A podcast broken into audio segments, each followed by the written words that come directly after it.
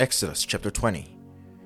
And God spoke all these words, saying, I am the Lord your God, who brought you out of the land of Egypt, out of the house of bondage. You shall have no other gods before me. You shall not make for yourself a carved image, any likeness of anything that is in heaven above, or that is in the earth beneath, or that is in the water under the earth you shall not bow down to them nor serve them. For I, the Lord your God, am a jealous God, visiting the iniquity of the fathers upon the children to the third and fourth generations of those who hate me, but showing mercy to thousands, to those who love me and keep my commandments. You shall not take the name of the Lord your God in vain, for the Lord will not hold him guiltless who takes his name in vain. Remember the Sabbath day to keep it holy. Six days you shall labor and do all your work, but the seventh day is the Sabbath of the Lord your God.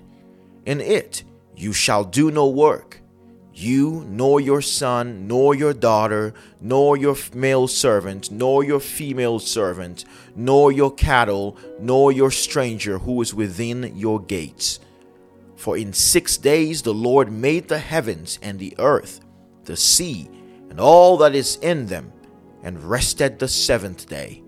Therefore the Lord blessed the Sabbath day and hallowed it.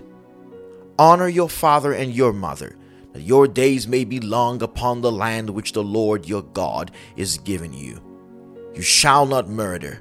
You shall not commit adultery. You shall not steal.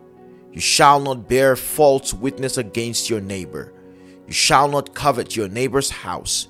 You shall not covet your neighbor's wife, nor his male servant, nor his female servant, nor his ox, nor his donkey, nor anything that is your neighbor's. Now all the people witnessed the thunderings, the lightning flashes, the sound of the trumpet, and the mountain smoking. And when the people saw it, they trembled and stood afar off. Then they said to Moses, You speak with us, and we will hear. But let not God speak with us, lest we die. And Moses said to the people, Do not fear, for God has come to test you, and that his fear may be before you, so that you may not sin. So the people stood afar off, but Moses drew near the thick darkness where God was. Then the Lord said to Moses, Thus you shall say to the children of Israel, You have seen that I have talked with you from heaven. You shall not make anything to be with me. Gods of silver or gods of gold you shall not make for yourselves.